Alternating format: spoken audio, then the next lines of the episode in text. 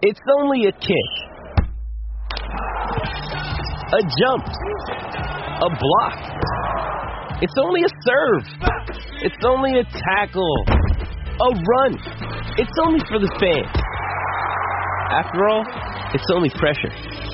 You got this. Adidas. Mother's Day is around the corner. Find the perfect gift for the mom in your life with a stunning piece of jewelry from Blue Nile. From timeless pearls to dazzling gemstones, Blue Nile has something she'll adore. Need it fast? Most items can ship overnight. Plus, enjoy guaranteed free shipping and returns. Don't miss our special Mother's Day deals. Save big on the season's most beautiful trends. For a limited time, get up to 50% off by going to BlueNile.com. That's BlueNile.com. When you need mealtime inspiration, it's worth shopping Kroger, where you'll find over 30,000 mouth-watering choices that excite your inner foodie. And no matter what tasty choice you make, you'll enjoy our everyday low prices, plus extra ways to save, like digital coupons worth over $600 each week. You can also save up to $1 off per gallon at the pump with fuel points. More savings and more inspiring flavors make shopping Kroger worth it every time. Kroger, fresh for everyone. Fuel restrictions apply.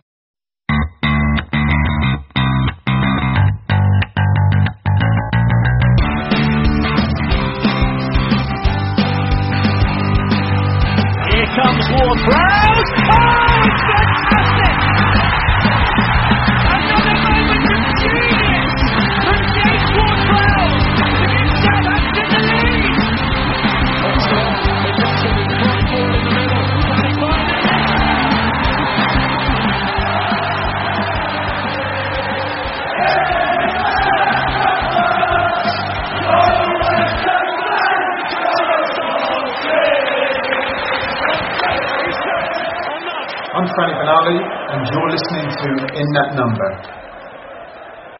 and thank you for listening to In That Number. I am your host, Ray Hunt. You can find me on Twitter at RayHunt84. My co host, Kevin Milverton, at Moscow Mush. You can follow the show at Number Podcast. Subscribe, rate, review. Find us on Facebook, Instagram, and if you would like to drop us a line, send us an email to inthatnumberpodcast at gmail.com. On with the show.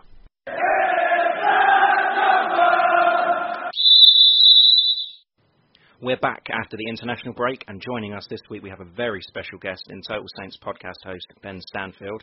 We will chat with him about the Wolves clash, get his thoughts and predictions for next Friday's visit of Leicester, and we're going to test his knowledge in the Matt Le quiz.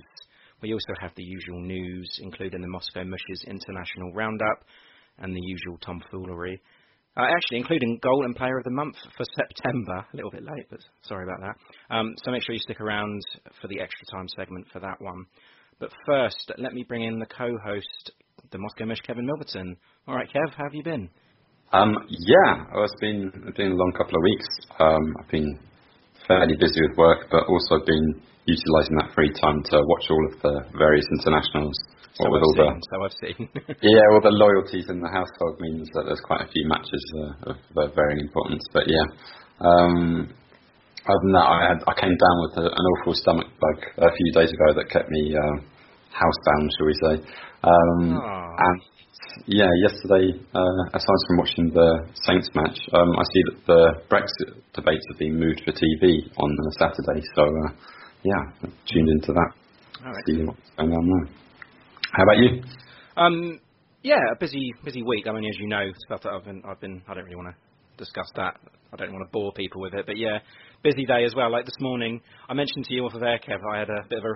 My cat brought in a rat this morning, and uh, me and Gemma were It's like chasing it around, just trying to get Like a rid Tom of it. Jerry cartoon. It was oh it was it was it was like something from a Carry On movie. It was it was it was ridiculous. Um, we spent about three and a half four hours trying to get this rat.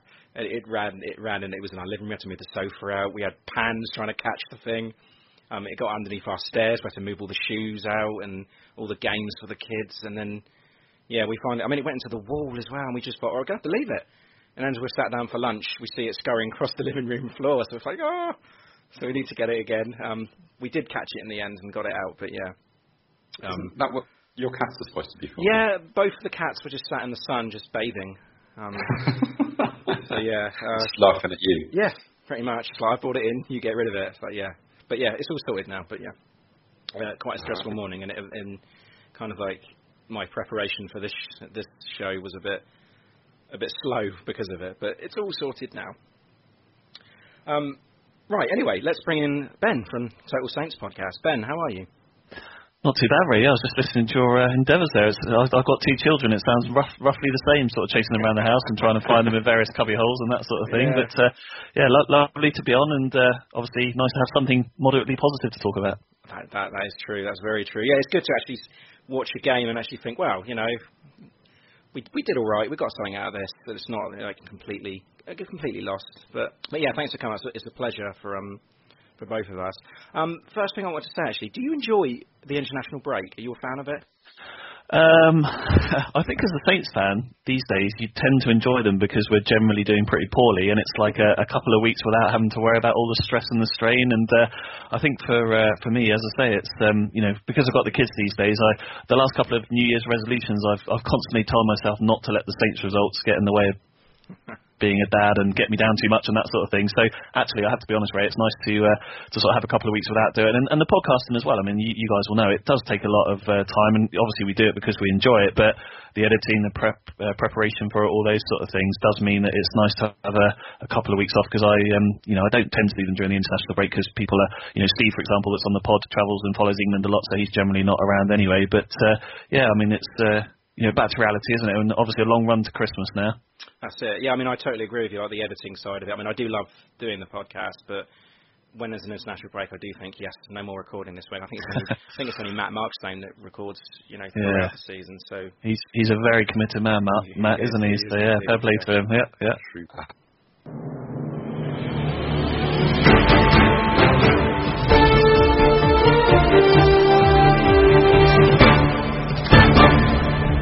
This is ITN in that number news.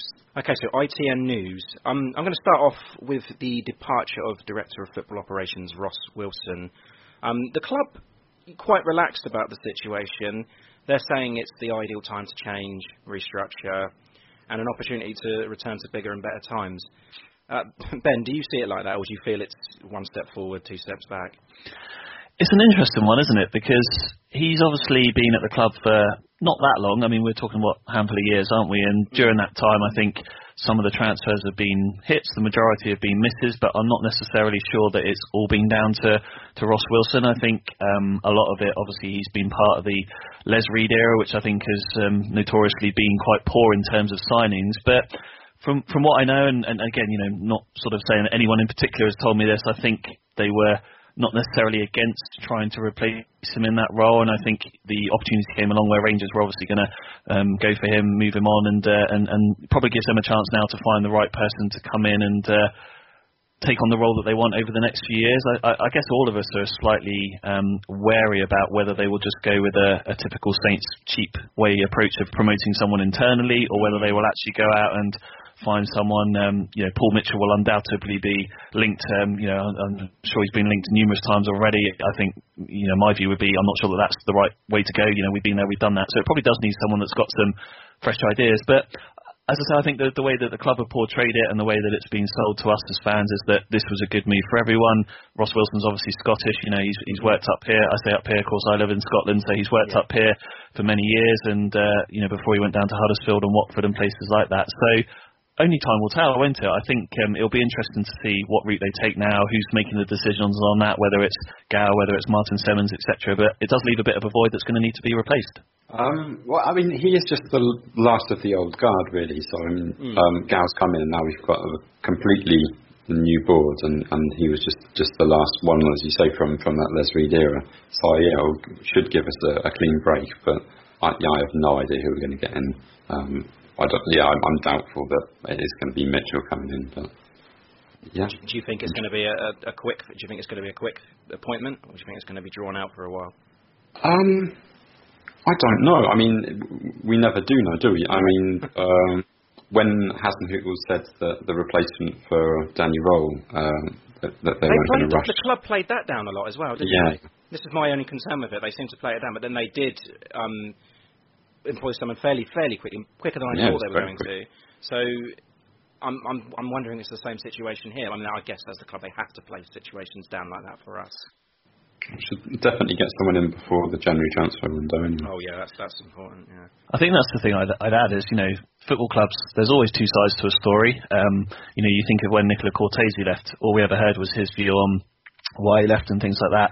You know, I'm sure there would have been confidentiality clauses that meant the football club couldn't say anything about that situation. I'm sure it would be the same for whatever re- reasons with Danny Röhl, Ross Wilson. You know, none of us know what goes on behind the scenes and whether Hasenhüttl liked Ross Wilson, whether he didn't like him, etc., etc. So. I'm sure one day someone will write a book on it, but as you say, at the moment, a lot of it is you have to just go with back in the club. It's Yep. it's happened. You know, we just need to move forward and see what happens. And one door closes, another opens, doesn't it? Absolutely. Yeah. That's a good note to end that segment on. Um, yeah, no, no real other news um, apart from Moussa Djenepo being given Premier League Goal of the Month. Uh, whether he gets our ITN Goal of the Month uh, Golden Trophy, you'll have to wait until the end of the podcast. I'm sure that's the one he's waiting for, Kev. Yeah, that's it. That's, Yeah. that's the important one. Yeah. yeah. He's just sat there rocking, waiting for us. Yeah. Um, before, before you jump into your international thing, I just want to ask Ben if he's heard any um, injury news on Djenepo, his his hip, hip muscle injury. Do you know in his, his Can't return date? shoot, apparently. yeah, it's, it's a weird one, isn't it? I mean, it's because obviously he was he came in at the start of the season, then he was injured very briefly, wasn't he? I think uh, I forget where it was. Was it Fulham away or somewhere like that? I can't remember. Yeah, but was he, he was then out. He was then out. He was then out for a week or two, wasn't he? And then came back. Uh, and Hasenhüttl's obviously made the point of saying that maybe they rushed him back. But again, it's interesting that you know, if this is a signing that we've obviously relied so much on, he's won us a couple of games already, of course, at Brighton and Sheffield United, and suddenly we're we're without him, and yeah, it's all it's all a bit you know concerning in that. Do we know if he'll be back for Leicester? Do we know if he'll be back for Christmas? No one really seems to know again. So it is slightly alarming, but I guess you know you have to work on the proviso that Hasenhüttl is quite honest in his press um, conferences. I think I saw the other day, what was it, Adam Blackmore said that he'd said something like, you know, grass doesn't grow quicker if you try and pull it up out the ground. You have to let it just grow. So um, typical Ralph analogy, but I think, you know, they're obviously taking their time with him. And a bit like Danny Ings, I suppose. You know, last year they didn't rush him back. They made sure that he was fully fit before he came back in, however desperate our situation was. So, no, I don't know more than you guys, to be honest, but I think the sooner we can get him back, the better. Yeah, definitely. Yeah, definitely could do with him, yeah. Okay, so the international roundup. Uh, Japan captain Maya Yoshida, he scored the second goal. Uh, it was a nice uh, little poached header in the 29th minute in their 6 0 demolition of Mongolia. I was unaware of this. yeah, absolutely smashed them. Um, and then, yeah, another clean sheet on their trip to Dushanbe, which is uh, in Tajikistan. Uh, yeah, Samurai Blue bashed in three there to stay top of Group F, and yeah, they've let, yet to concede a goal in the qualifiers. Wow. So yeah, keep it up, Yoshi. Maybe try it a bit more for Saints. I'll try out. Um, yeah, yeah. Jan Bednarek played the, the whole of Poland's 3 0 away win over Latvia, a Lewandowski hat trick, getting them over the line there. And he also played the whole 90 minutes of uh, their 2 0 win over Macedonia. Uh, Stuart Armstrong, he couldn't get to stop Scotland getting absolutely dicked by Russia at Luzhniki. yeah. You like that? You enjoyed that one, Kev? I, I Just remember really- Ben lives in Scotland, yeah. Yeah, but I'm not Scottish, so I enjoyed it just as much. No, um, the day before the match, I was walking to wor- work and I just saw um, a section of the Tartan Army walking down the s- down the street. Um, it wasn't particularly in the centre, but yeah, they were all in their kilt and uh, with all the tartan hats and everything. Oh yeah, you told me They about gave it. me Yeah. thumbs up as they went past. But yeah, oh yeah, Scotland are playing tomorrow. Um, but yeah, uh, three 0 down. Uh, yeah, Armstrong was really well rehearsed. 82nd minute introduction from the bench uh, didn't help them uh, as it usually doesn't. uh, and yeah, you watched the Tartan Army concede another, and was left out against uh, San Marino, where they, they did actually win, didn't they? They did win that one, yeah. Yeah. All right. Um, Højbjerg, he came on in Denmark's home European qualifier against Switzerland when it was nil-nil, and yeah, helped him to towards a one-nil win. That leaves them tied with Ireland at the top of Group D and guaranteed at least a playoff spot. And yeah, the Danes then celebrated with a 4 0 win over Luxembourg in a friendly. Uh, Sofiane Boufal, he was left out of Morocco's home friendlies against Libya. Uh, that was a 1 1 draw. And a Lemina free Gabon uh, did beat Morocco 3 2. Hmm. Might be on something there. Uh, Kevin Danso captained Austria's under 21s to a resounding 3 0 home victory over Turkey before falling to a 5 1 defeat at the hands of England. So, nice one, young Lions. and finally, Michael Obafemi, he came on for Ireland under 21s in a raucous uh, home Euro 2021 qualifier against Italy um, in the 68th minute. And at that point, both teams were down to 10 men. There was a bit of fisticuffs in that match. And yeah, Oberwan uh, got his first start in Reykjavik, uh, but he was subbed off in 75th minute with Ireland down 1 0, courtesy of a first half penalty. And that was enough for Iceland to take the win. Um, interestingly, in that match, uh, Southampton under 23 defender Kameron Ledwidge also got his first cap. Oh, again, I was unaware of this. Yeah, I wasn't either, but uh, yeah, there you go. So um, Ireland do still stay, stay top of Group A, and that's international. Great, thank you, Kev. We got there in the end. Yes.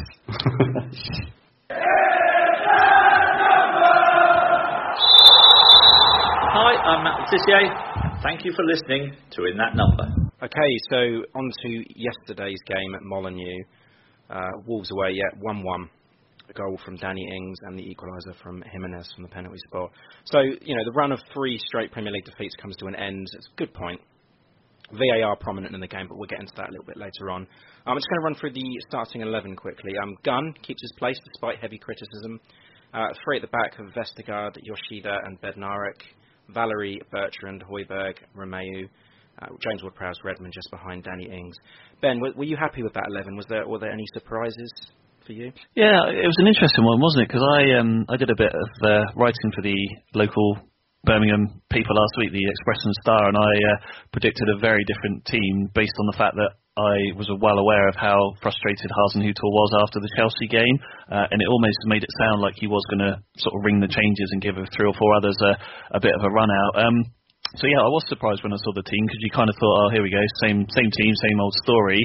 Mm-hmm. Uh, but but look, I mean, obviously we'll talk about some of the, the moments in the game, um, but they seem to sort of gel fairly well and, and put in a performance. Um, I think the only position that I probably would have changed, and as you said there, Ray, has been under a bit of criticism, is that for me, Alex McCarthy would have warranted a start probably in goal. Um, but but then again, Gunn didn't necessarily do anything wrong yesterday, so Hasenhüttl's probably back to up in uh, the decision that he's made there. But yeah, it's, it's an interesting one because we are, you know, we do, we do have quite a small squad. You know, there's been a lot of chat the last six, eight, you know, six to twelve months around how many players we have on our senior squad. But he only ever seems to be picking the same sort of Yeah. 16, 18 players, uh, 18 players. So for me, you know, we are sort of using the same group of players, but we're not necessarily sticking with the same team every single week. So hopefully now there might be some consist, uh, consistency at the back. You know, we do still look very shaky defensively, but in terms of the lineup itself, I was surprised because I thought he would probably ring a few more changes. But I guess with players like Djenepo and Cedric still out, it does limit what he's got to work with. Yeah, Kev, do you echo that? I mean, Vestergaard was was back in the team. Um, would you have started? Yeah. Would you have started Vestergaard? Would you have maybe given Danso a go? How do you see I it? don't know. I mean, he does seem to like um, giving players a lot of chances, doesn't he? Um, I do like Vestergaard, um, but yeah, we all know that he can have a very bad game when he does have a bad game. Um, but yeah, with Dan, good, he was good yesterday, I thought. Oh, phew, I'm, I'm, I'm not sure. No? um, Well, no, I mean, yeah. when you, I mean, I still get a little bit uncomfortable, but I'm, I've always been like that with Vestergaard. But I don't think he was terrible. Uh, no, no, it definitely wasn't one of his blinders. Uh, but yeah, no, I don't, I don't know about you guys, but I'm, I always feel a bit more um, confident and a little less uneasy when we do have three at the back, because um, there, there isn't a, a back two that I think that you could play week in week out and uh, have some have some faith in. So Vestergaard is part of the three with Yoshi and Bednarek. Yeah, that could work. But I'm a bit confused as if Danso's fit, why he's on the bench. Doesn't seem to want to test him at all. Well, the only times he's tested him is when he's been covering it um, at left back, and I don't think he can play that. I think that's clear that he can't. Um, Hmm. But yeah, that's I'm just. It would have been nice to see him start at the back. Um, I was expecting him to, if I'm honest, but you know. But even then, he ended up at didn't he end up at right back by the time he come on? And again, you know, Yeah. that's not a position he's played. So I don't really know. Cedric, yeah. I just I just don't know what we're doing with the guy, to be honest. In terms of Ralph's obviously brought him in. You know, he's, he's a young lad trying to make his way in the Premier League. He's got what three or four games under his belt, and we've so far we've not even played him in his Yeah, natural mi- mi- position. misused you know, so him, I- exactly. So I mean, you know, yes, he's plugging a gap, but I just don't understand what we're doing with him really, because it does it does seem strange that we're just chucking him here, there, and everywhere, apart from where he should be playing. Yeah, but this is the, this is my point of like, well, he's fit. We've got a, you know we've got the three at the back. Why not give him a give him a run? Mm-hmm. But- Agreed. You know, who knows? Um, okay, do you want to um go into the game then? Um, Kev, do you want to make a start on the game? We didn't really start particularly well, I don't think. It's, quite, Um, it's quite different to what we normally we normally start pretty pretty good. The, the press is always you know evident straight away. But yeah, Um, they, they had a few shots of um, yeah, M- M- M- Moutinho and uh, Cutrone there. hmm Um, but yeah, other than that Ings shot in the first sort of 20 minutes, we didn't really have much to offer. Um, then uh, Bennett came off injured, and uh, Vallejo came on, yeah well and yeah, they yeah, um, yeah, they didn't seem as solid at the back, and we managed to press them and take advantage of that for the first half. But um, yeah, nothing, nothing really to show for it at all. no, and then the the big incident, um, Ben. I want your Which one? Well, the, fir- the first one, um, the the 28 minutes, the the handball, the disallowed goal, um, VAR. I saw your tweet this morning, Ben. Um, Mm. I completely agree with what you said on that. Um, what you said about the uh, officials being in it. Um, everything with human interaction is largely a farce. So basically, what you're saying is like uh, like offside decisions are as clear as they can be, but whenever the officials need to make a decision, you know, it's subjective and it still it continues to be an issue. Yeah, That yeah, exactly. So yeah, so so my point, Ray, is that VAR itself is getting a lot of criticism from all of us. VAR doesn't work; it's rubbish, you know, blah blah blah. My point was actually VAR is working, as we saw for the second disallowed goal yesterday, Yeah. when the linesman didn't give offside, but technology quite rightly said that he is just offside. My point is that VAR is not working when humans are interacting with it. so as soon yeah. as so as soon as someone is sat in Stockley Park, Park looking at the screen, that is when VAR is not working because that person is either not wanting to undermine the referee's on-pitch decision or no one is 100% in agreement on what clear and obvious is. So, you know, prime example yesterday, and we'll get onto it. I mean, the more I see it, the more that I don't think Wolves w- was a penalty. You know, he's kicked the back of Højbjerg's leg and then he's gone down. And yes, we'll come to it. Kevin De Bruyne did exactly the same thing Yep. in in the game later on in the day. The referee did not give a penalty, therefore VAR did not overturn it because, of course, they weren't a, a clear and obvious um, Yeah. example. But the fact is, you've got two situations there, exactly the same. They've both gone to VAR, and between them, they've made two different decisions. One penalty has remained, and one penalty hasn't been given. And that is my issue with VAR in inverted commas is that unfortunately our, our, our officials for the last couple of seasons just haven't been good enough. And now we've chucked technology in front of them to try and help them, and all it seems to be doing is making them look even worse. That's, that's I mean, it's not the video that's the referee. I mean, the technology's there, but it's still controlled by humans, and you can't. I mean, it does solve um, offsides there and then. if it's clear and obvious, that's- yeah. Clear, And, and to be fair to the linesman, the first goal that was disallowed, he put his flag up to say it, it's handball. So that it went to VAR and they were like, not, it's not a clear and obvious error. If he thinks he's handballed it, that's fine. So to be fair, that was one that went to VAR, but at least the official had actually made a decision by flagging to say Absolutely, yeah. And the second one, About the, it the, being the Jimenez, the Jimenez offside, the flag did not go up, I believe. Correct, correct, yeah. So, so for me, that's where VAR does work because the linesman didn't give it, therefore it's gone back, and VAR has got its rulers out and it's gone, look, he's one inch offside or whatever he was, but it's offside. And there was a lot of chat after the game, as there always was, you know, VAR controversy and all that sort of thing. Save Southampton or Wolves, you know, Wolves um, don't get the rub of VAR. He's offside. Yeah. Long and short, he's offside. It's so clear, it's so clear. for me, both those decisions, both those dis- disallowed goals, 100% correct for different reasons. Yeah. yeah, I completely, I completely see that. Yeah. It's not going to take the subjectivity out of the game line. It's impossible. True, and I, and I think, but that, but that's possibly the beauty of it, isn't it? It's going to give all of us something to chat about. But I think that the the fact is, Kev, you know, the criticism needs to be on our officials who are not good enough, um, and PGMOL and people like that are not doing enough to get better officials into the Premier League. So it doesn't matter if they're running around on the pitch with a whistle or if they're sat in a studio in Stockley Park. For me, I, I mean, I would probably say other than Michael Oliver, I don't think there's one decent Premier League who, referee who's consistently good. Um, and even he has his moments, but you know he's only human at the end of the day. But I think, as I say, that is the beauty of it is that VAR itself does work. We need to get better at how we are using it as humans. And, um, and to go further onto that, like goal line technology, um, it's not being made. I mean, it's clear, isn't it? It's not being made by a human. It's it's a, a sensor in effect that comes on his watch, clear and obvious. We don't have to make that decision. It's done. Exactly, and that was the other thing I tweeted just to Mm. sort of back up, as you say, was you know goal line technology has worked ever since it came, you know, a bit like uh, Hawkeye in cricket, because up until the fact that the referee's watch vibrates or flashes or whatever it does to tell him it's a goal, there is no human involvement. So you think of the Tammy Abraham goal the other day against Saints, it just Yeah. crossed the line, but it crossed the line, no qualms with that. Technology has gone to the referee to say it's over the line. It is only at that point that the referee gets involved, and all he has to do is award a goal. So it's very minimal human interaction. Absolutely, yeah. Um, so those two decisions, yeah, like like we said, we've touched on it. The handball, VAR was right to disallow it, and Jimenez clearly offside. Fine, no problems. Um, Danny Ings opened the scoring. Conor Coady. Um, it's just funny, Kev, because we had um, we had a guest on a couple of weeks ago now, wasn't it? Um, Dave Azzopardi from Talking Wolves, and we were talking about which Wolves player we'd like to have in our team. And we both said Conor Coady.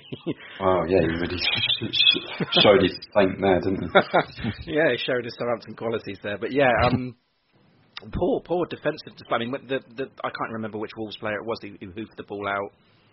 That was the same for Lecker, wasn't it? Uh, I was just going to say it's Thank one you. that Kev pronounced so well, yeah. I'm, I'm glad you stepped in there, Kevin. um, yeah, he, he side the ball out. And, uh, uh, we've got a head onto it, and it's gone straight to Coady. I don't know what he was doing. He stepped forward. I, I have no idea. But Danny Ings, you know, he's, he's always there. Um, and bangs it in. So that's four games in a row. It's the first time in his career he's done that. That was that was a bit of a surprise. I didn't realise. yeah, he doesn't have much to feed on, but um, he's just been banging them in consistently. Right. Okay. So Ben, the Højbjerg challenge.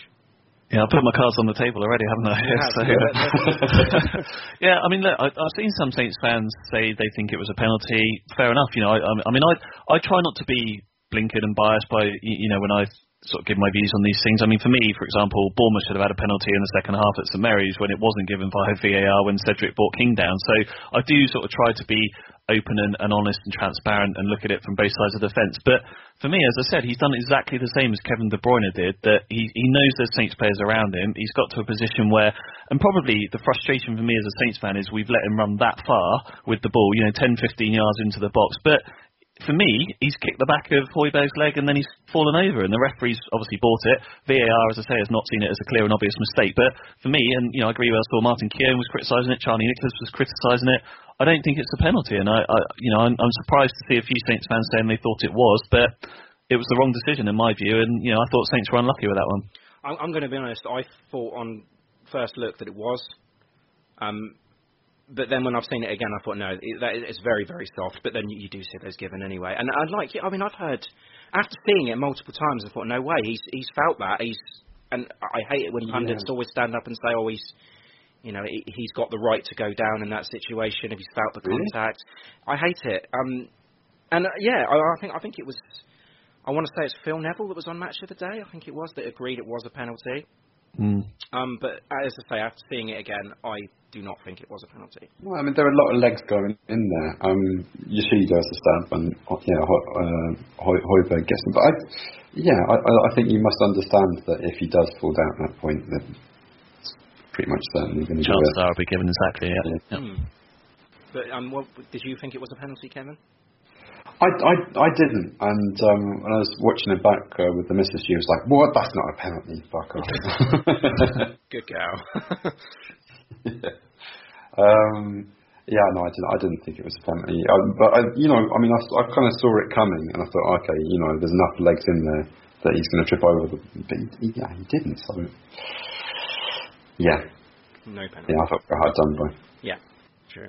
Um, and then I think the only real chance of that we had after that was the James Ward-Prowse um, free kick effort. Beauty. Yeah, very good save. Um, ben, I- um, I don't want to sound really, really negative after a good point, but what are your what are your feelings towards James Ward-Prowse this season? What is James Ward-Prowse? Yeah, um, I mean, look, he, he kicked on really well second half of last season, didn't he? And he was he was undoubtedly in the running for, for sort of player of the season just because of that that run he had. But for whatever reason, um, you know, he hasn't delivered this year. Um, and I and I think again, he is someone that I would see as being under pressure for his spot. You've got players waiting in the wings like uh, Stuart Armstrong that will want to come in and, and have a point. Boufal will obviously be wanting to get into the side, potentially can play similar position. Djenepo will be back soon as well. So I think there will become more and more pressure. You know, for me, we can't just have someone on the, the pitch to take set pieces, to take corners and to take free kicks. You know, they need to be offering more. But I mean, again, he's someone that's played what? I mean, what's he paid now? 250 games for Saints, something yeah. like that. You know, we always sort of think, oh, this is his moment. He's going to kick on. This is it. He's going to get back in the England squad. And at the end of last season, we kind of felt that. But for whatever reason, he's just not got going this season. And, and as I say, I don't really. And I, I you know, again, I try to be fair to all players and not throw my toys out the pram. But I just, at the moment, I do not see what he's offering that team. Yeah, it's sad. I mean, I agree. I mean, I think Højbjerg's having a bit of a bad run at the moment as well. I don't think he had a great game yesterday. I think the only only like central midfielder that is, is having a good one is, is Romeu, and uh, yesterday I don't think he was at his best. Um, but for me, I, I just yeah, I think James Ward-Prowse could do with a little bit of a rest bringing somebody else in. And I, I love Stuart Armstrong. I'd love to see him get a start again. James Ward-Prowse has been shifted um, all over the pitch. I mean, just like a lot of other players. I mean, I, I can't how many positions he's played um, centre mid, holding midfield. He's, played, he's played right, wing, wing back, back, as well. Yeah. yeah so, um, uh, c- can they find a position for him and keep him in that same place every week? But for me, it just seems like they're trying to fit him into a, a system rather than finding a system that fits him. It's just, and it's not going to work like that. Right. Um, but yeah, I think you could do with with having a, a you know a week or two on the sidelines. But hey, um, so we finished one-one as a good point, big point. Um, the stats, like we had 44% possession, but 14 attempts to their four, um, and five on target for their one. That was a that was a bit surprising, really, if I'm honest. Yeah, I mean, I suppose a lot of those um, nine off-target shots are going to be Redmond. Uh, yeah. uh, that, that's that's incredible, really, isn't it? As I mean, it didn't look that on on the day. I think that's the good thing, though, isn't it? We, I mean, we are creating chances. I, I still think we look very one-dimensional up front. I mean, you said there, Kev, about Danny Ings scoring five goals. I mean, that's almost worth 25 goals in this team because they just do not mm. create that many chances. But mm. I think that's that's that's the one thing. And you know, for me, if we can get defence, I mean, it may take until January, it may take until next summer to actually get some decent defenders in. And you know, you don't obviously touch wood. You hope you still be in the Premier League by then, but you don't know. But if we can get defence shored up and get a couple of decent defenders in, then the momentum will go throughout the team, and you will hold on to games like that to win one 0 And I mean, our away form's been fine. Um, you know, what's that? Seven points out of 15, I think. Two wins and a draw out of five games on the road. We're doing fine on the road, but it's it's some areas that we need to sort out. But I think it just, you, you know, as you guys said there, for me it epitomises that I think there's too many players across that team that are just not clicking and that just don't seem to be having a good season, and that's why we are fourth and bottom. So with that, do you think that was a fair result yesterday? Yeah, I, I, I mean, it's you know, I, I predicted us to get stuffed after them winning at City and us being really. Uh, I mean, I, I predict us to get stuffed most most weeks, as your, as your listeners will probably know if they listen as well. But um, you know, I, I think all of us would have taken a point at Molineux before. I mean, they just beat Man City away. We've obviously been struggling, as you said earlier, lost three in a row. So I think it's a good point, and having had a couple of weeks to work on things on the training ground, at least they've come away with something that hopefully will give them a bit more confidence heading into a, a tough uh, couple of games now against Leicester and City. Yeah, um, man of the match for you? For me, yeah. um, I I would probably go with Ings for his goal. I thought you know he worked hard again as he always does. He makes some great runs up the channels which don't always get noticed, but you know, it wasn't a great, fantastic Saints performance, so it's hard to pick anyone out. I mean, you're talking seven out of tens probably at best anyway. But for his mm. goal and his all-round play, Ray, I'd probably go with him. Uh, and you, Kev? Um, my man of the match. Yes. VAR, of course. hey, there you go. um, it's it's going to be a, a toss-up for me between. I mean, uh, we just uh, talked up uh, Ings there that yeah, I, he's just our, our saviour at the moment. He's, he's feeding off of nothing and still creating incredible chances.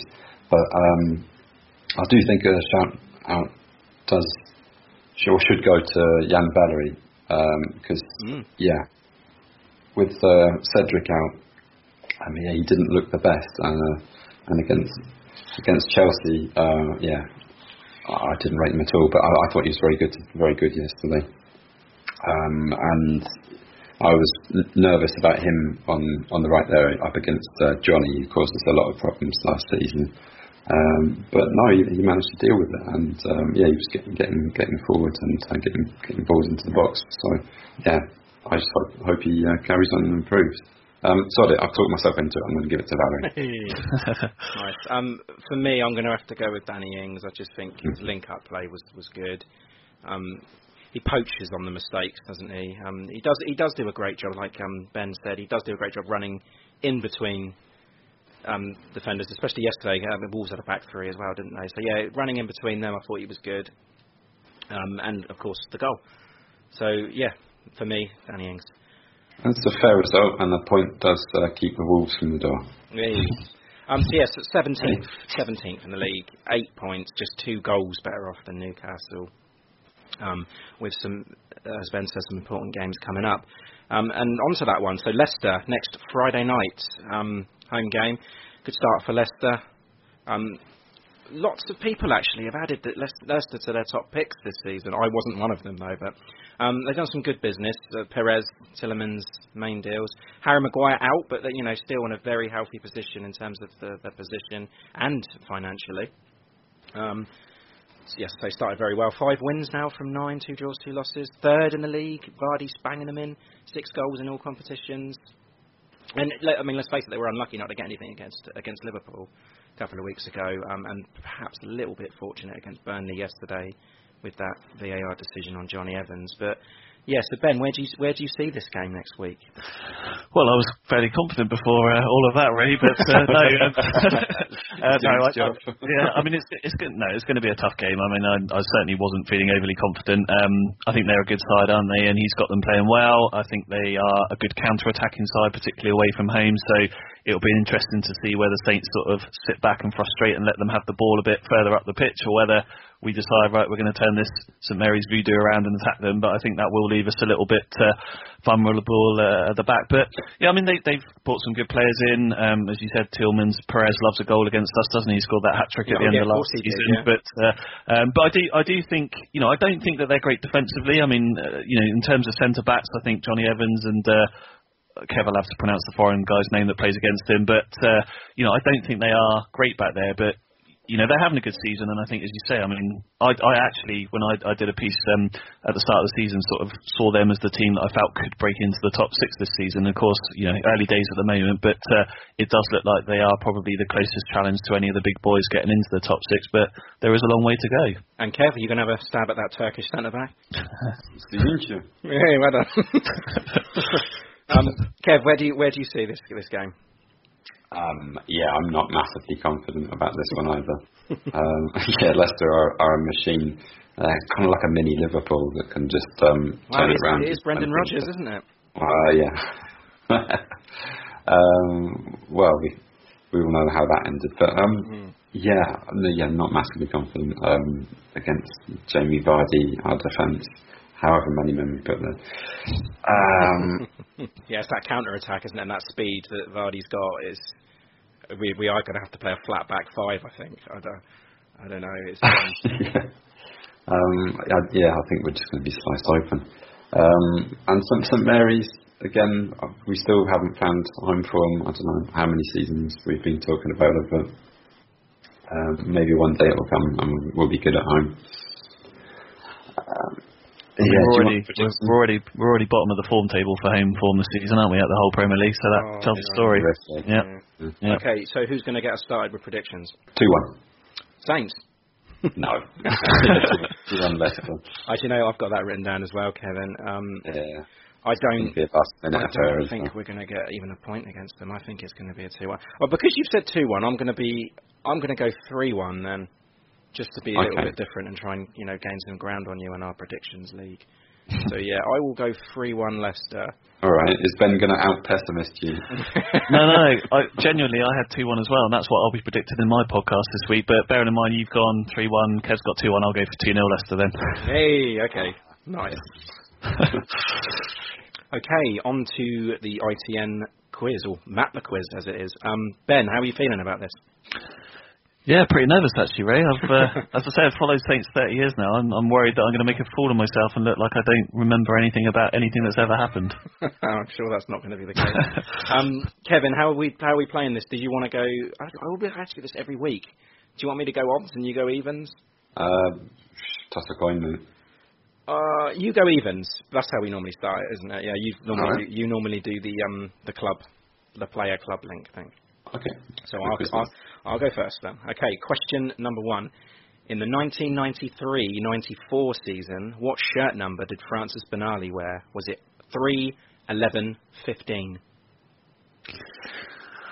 Oh, that's a hard question. I think it was 15. It wasn't. It was 11 in that season. It was 15 Blimey. from thereafter. There you go.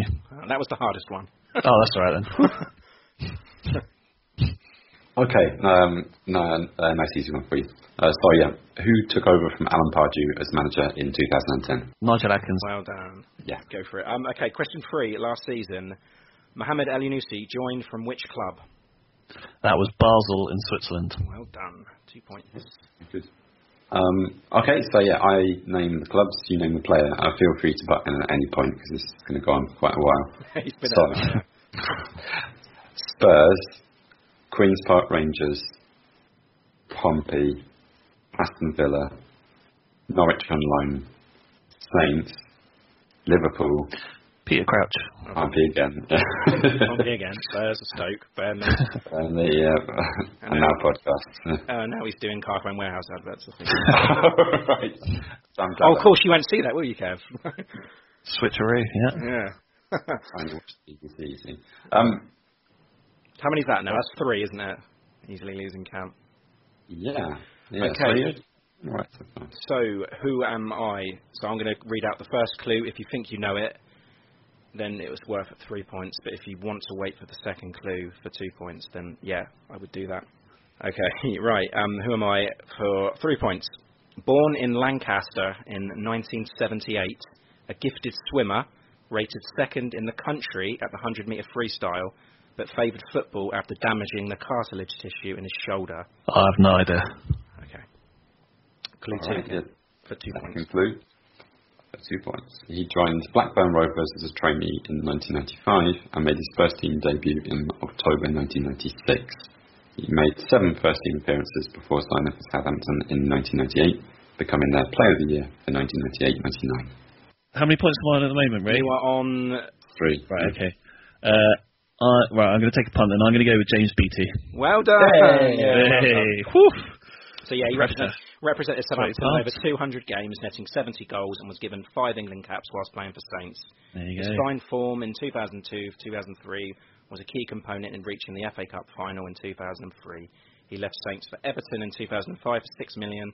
Went to play for Sheffield United, Stoke, Rangers, Accrington Stanley, and is currently a first-team coach at Birmingham. I think he still Yeah. is, isn't he?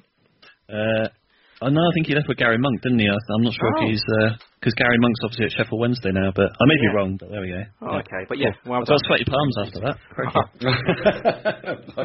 So that was five points. Well done. That's really good. the Benali one was tricky. Yeah, that was a tricky one. I did say to you before we went on, didn't I, Kev? I said, oh, that one's going to be a tough one. But yeah. That was that would that was just a, a wild guess for me. Mm. Okay. Um, well, you go first this time. Go on. Yeah? Okay. Yeah. Ben, would you rather wear a Pompey shirt every day for five years or sleep in a haunted house for ten? Oh, easy decision. I'd never want to wear a Pompey shirt. So the haunted house for ten years, totally. Okay. Okay, what if uh, we say the same thing that we said to our other guests, and that um, the haunted house is haunted by ghosts of uh, former Pompey players, and uh, that cock with the bell. Yeah. To be fair, Kev, like- I wouldn't really know many of their ex-players anyway, so I wouldn't even know if they were Pompey players or just genuine ghosts. I But like if you have that. to lullaby of play up Pompey every night. Yeah. I, yeah. I'm, I'm still taking the haunted house. Oh, He's adamant, Kev. He's adamant. Fair play. Um, all right, second uh, silly question. What uh, would you rather be, twice the height of Peter Crouch or half the height of Lionel Messi? oh, I I think. I mean, I'm what six foot two anyway, so I do find that. Yeah, so am I. Other other than the fact that you get rained on first, uh, it's quite advantageous to sort of see over queues and things like that. You know, see how far you got to go. So I like being tall, so I'd probably want to be uh, double the size. Me too. There you go. Unlucky, Kev. All right, yeah. Good luck for, for finding a house you can walk around. Um, okay, last one. Uh, I just it's nothing to do with Saints. Um, I'm just interested. Um, I've asked a few guests lately. Um, Scholes or Gerrard? Do you know what? I was always a massive fan of Paul Scholes. Uh, for me, I thought he was fantastic player, brilliant technique. Uh, obviously, as the years have gone on and we've all started disliking Liverpool even more, there's no way I'm going to say Steven Gerrard anyway. But yeah, I mean, for me, I, I genuinely out of the two of them, it's a bit like the Jam Gerrard Lampard conversation, wasn't it? I mean, Yeah. Scholes, Scholes, I just thought was a brilliant player. He made that Manchester United uh, team tick, and uh, yeah, for me, I, I mean, don't get me wrong, Steven Gerrard was an excellent player, but also let's look at the fact that Scholes was a winner. You know, how many Premier League titles did he get? So not only was he a good player, but he's actually got some. Uh, medals and gold, yeah, some gold to sort of back it up. So yeah, I'd go with Scholes. Good one. That's four ones of Scholes, Kev. Do, you, do you know who that Gerrard one was? It wasn't me, was it? It was you. Yeah, you're the only I one. was just my knee-jerk answer. It's 'cause- Um, yeah, it's because you were trying to piss me off. That's all. Yeah, probably. um, I think that's about it this week, Ben. Um, yeah, I do have you. one last Oh, okay. question though. Um, just, I mean, we we normally ask our um, away fans about their favourite um, fan chants, but um, what's your favourite uh, terrace chant of the last few seasons? Oh, um, other than Matt Le Tissier, Kev, Ricky Lambert was my Saints hero over the years, so I absolutely loved singing that he was six foot three and taking us to the Premier League and all those sort of things. There's been some good chants during that time, but even now talking about it, I'm getting goosebumps just thinking of standing in the Northam singing the Ricky Lambert song. So uh, yeah, probably least favourite. It's probably the Wanyama one because that's bordering on slightly sort of uh, delicate issues in this day and age. But, uh, Yes, yes, um, yeah. yeah, so, um, but yeah, I think um, I think uh, yeah, the Ricky Lambert song um, for me, I just yeah, when, whenever we had a chance to belt that out, whether it was at Wembley or whether it was away to Dagenham and Redbridge or whatever, it just you know it got everyone going. So I love that one. hasn't quite been anything um, even to shine a light to it since. I don't think. Oh, come on, Kev, you're too What modest. about All- all, Gabbiadini? your chants that you come up with. oh God! I mean, we don't get we're, we're just never very very creative though, are we? It's always like da da da da Jay Rodriguez and da da da da Shane Long, and you know, it's just. I mean, I remember Tiff Nadell coming on our pod and he was going on about the fact that we've just got rubbish songs these days, and I have to agree with him. I mean, there's for the players that have got songs, there's not much creativity anymore, is there? no. No, I don't. Uh, my, my one that always made me laugh was uh, the Jose Fonte one. Whoever Yeah. Yeah, yeah, that yeah. one was genius. Yeah. But um, Was that Human League originally? Was it that sang that? Was it? uh, remember. yeah, it was, wasn't it? Yeah. Yeah, something like that. Oh, that's a good word on that one. I think it was Don't You Want Me, Baby. Oh, okay. Yeah, Yeah, yeah, it was Human League, yeah. That was genius. Um, yeah. Anyway, Ben, thank you. It's been a, it has been a real pleasure. Um, the work that you guys do on Total Saints podcast is just amazing. Um, I know, Kev, you, you listen every every episode on your daily yeah. don't you? been, I've been a listener since the yeah the, the, the first season, so yeah, I really enjoy what you do. It is good for us. Um, and do you know, I listened to your last one actually. I loved your chat about the NFL game at, at the at the Stadium. And how did you put it? You said, oh, no, it was, it was a bloke dressed as a barco froze one of his Bloke dressed pins as bar- on- yeah, yeah, exactly. exactly. I mean, I, I, I, I just don't. I, I mean, again, I'm sure there's lots of your listeners around the world that totally understand NFL, but it's just. I mean, I, I know baseball and I know a bit about ice hockey, but I've just never understood anything about NHL. Um, uh, sorry, NFL. But uh, yeah, I mean, just every so often a Blake in a barcode chuck, chucks a duster on the floor and grabs everyone's attention. That's pretty much it, isn't it? And it takes about five hours to play a one-hour game. So Three and a half hours. Yeah, there you average. go. But yeah, I, lo- I love the NFL, so it did did make me shout. I played actually played that bit for my wife as well, and she was laughing because she hates the NFL. Oh, she has the same thing with you and Kev. They move about five yards in about ten minutes, so it's much Yeah. like Jannik Vestergaard. And then they all start smacking each other around the head to say like "well done" and all that sort of thing when he's carried the ball like one yard. Yeah, so uh, there we go. Five and two, three, twenty-five, nine. It's just reading the lottery numbers at the back. But but that has been a, a pleasure, and obviously, um, yeah, I think all of us as a collective Saints podcasting group, it's uh, you know appreciate the hard work that goes in for all of us. So it's nice that uh, you've had me on, and yes, it's almost as nervous being this side of the uh, the hosting desk, really, Ray. So uh, yeah, keep up the good work, guys. All right, Thank you very much, Ben. All right, thank you very much. Real It's been an absolute pleasure. Cheers, Ben. see you later on. Up Cheers. Bye bye.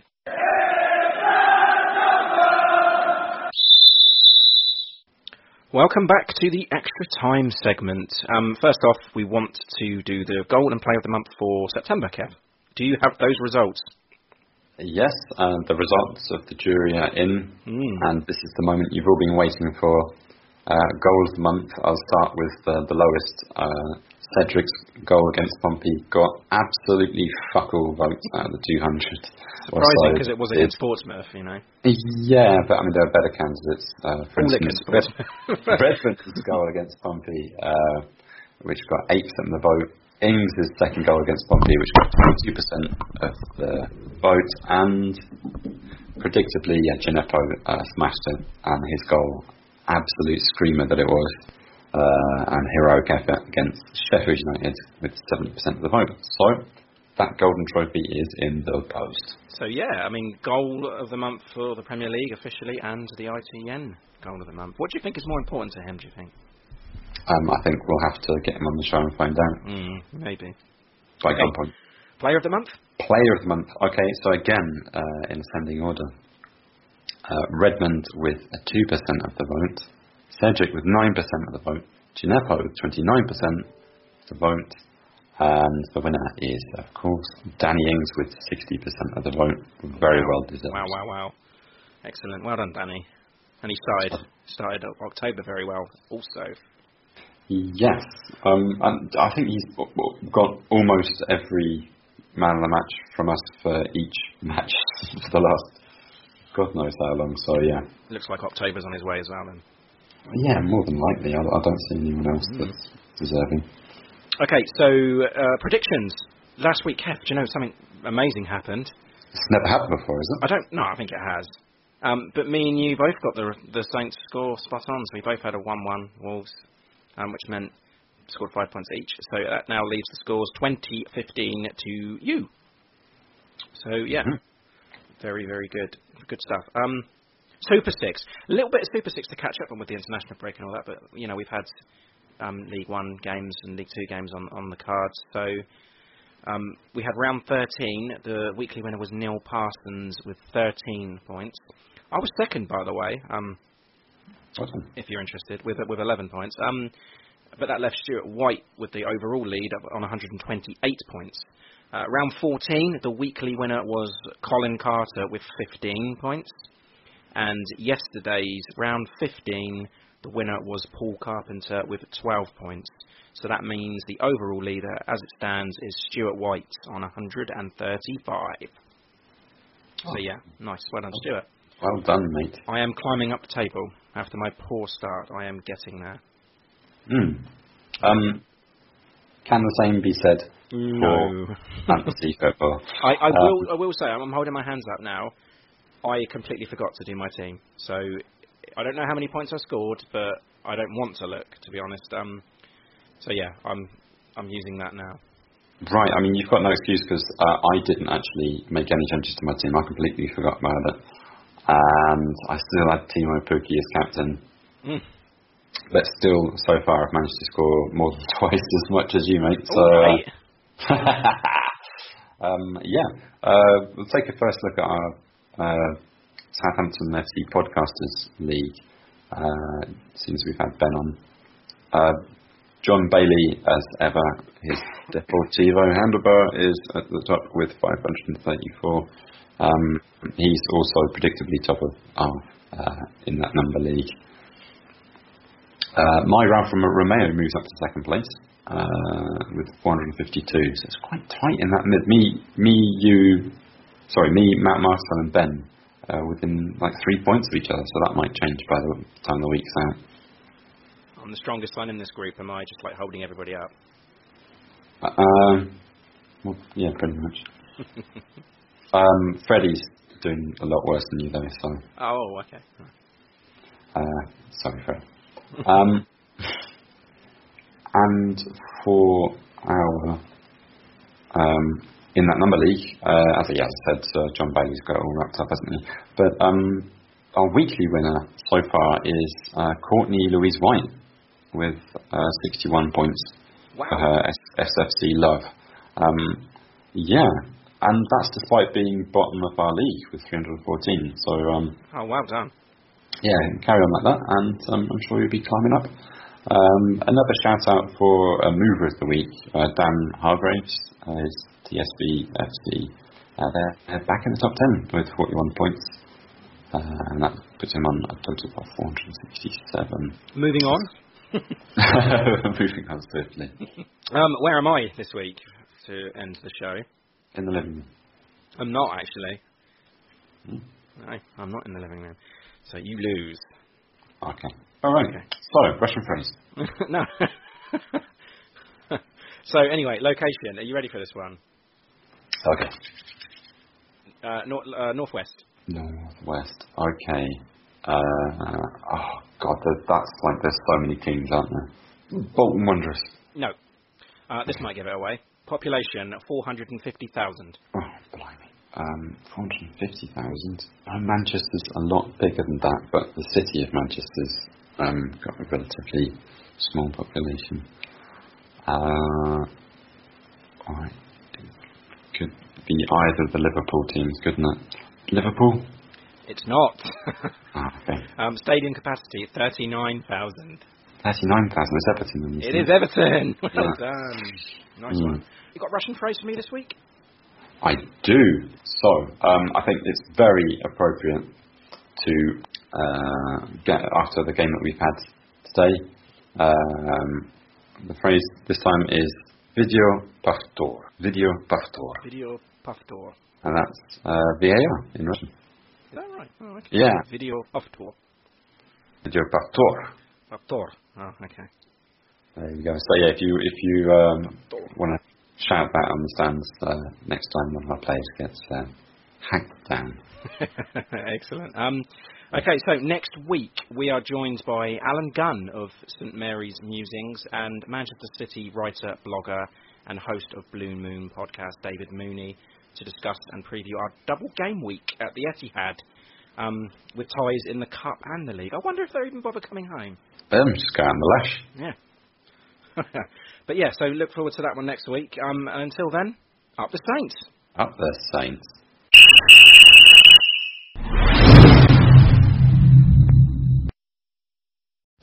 Sports Social Podcast Network. It is Ryan here, and I have a question for you. What do you do when you win? Like, are you a fist pumper, a woohooer, a hand clapper, a high fiver? I kind of like the high five, but if you want to hone in on those winning moves, check out Chumba Casino. At ChumbaCasino.com, choose from hundreds of social casino style games for your chance to redeem serious cash prizes. There are new game releases weekly, plus free daily bonuses, so don't wait. Start having the most fun ever at ChumbaCasino.com. No purchase necessary. Group. Void were prohibited by law. See terms and conditions. 18 plus.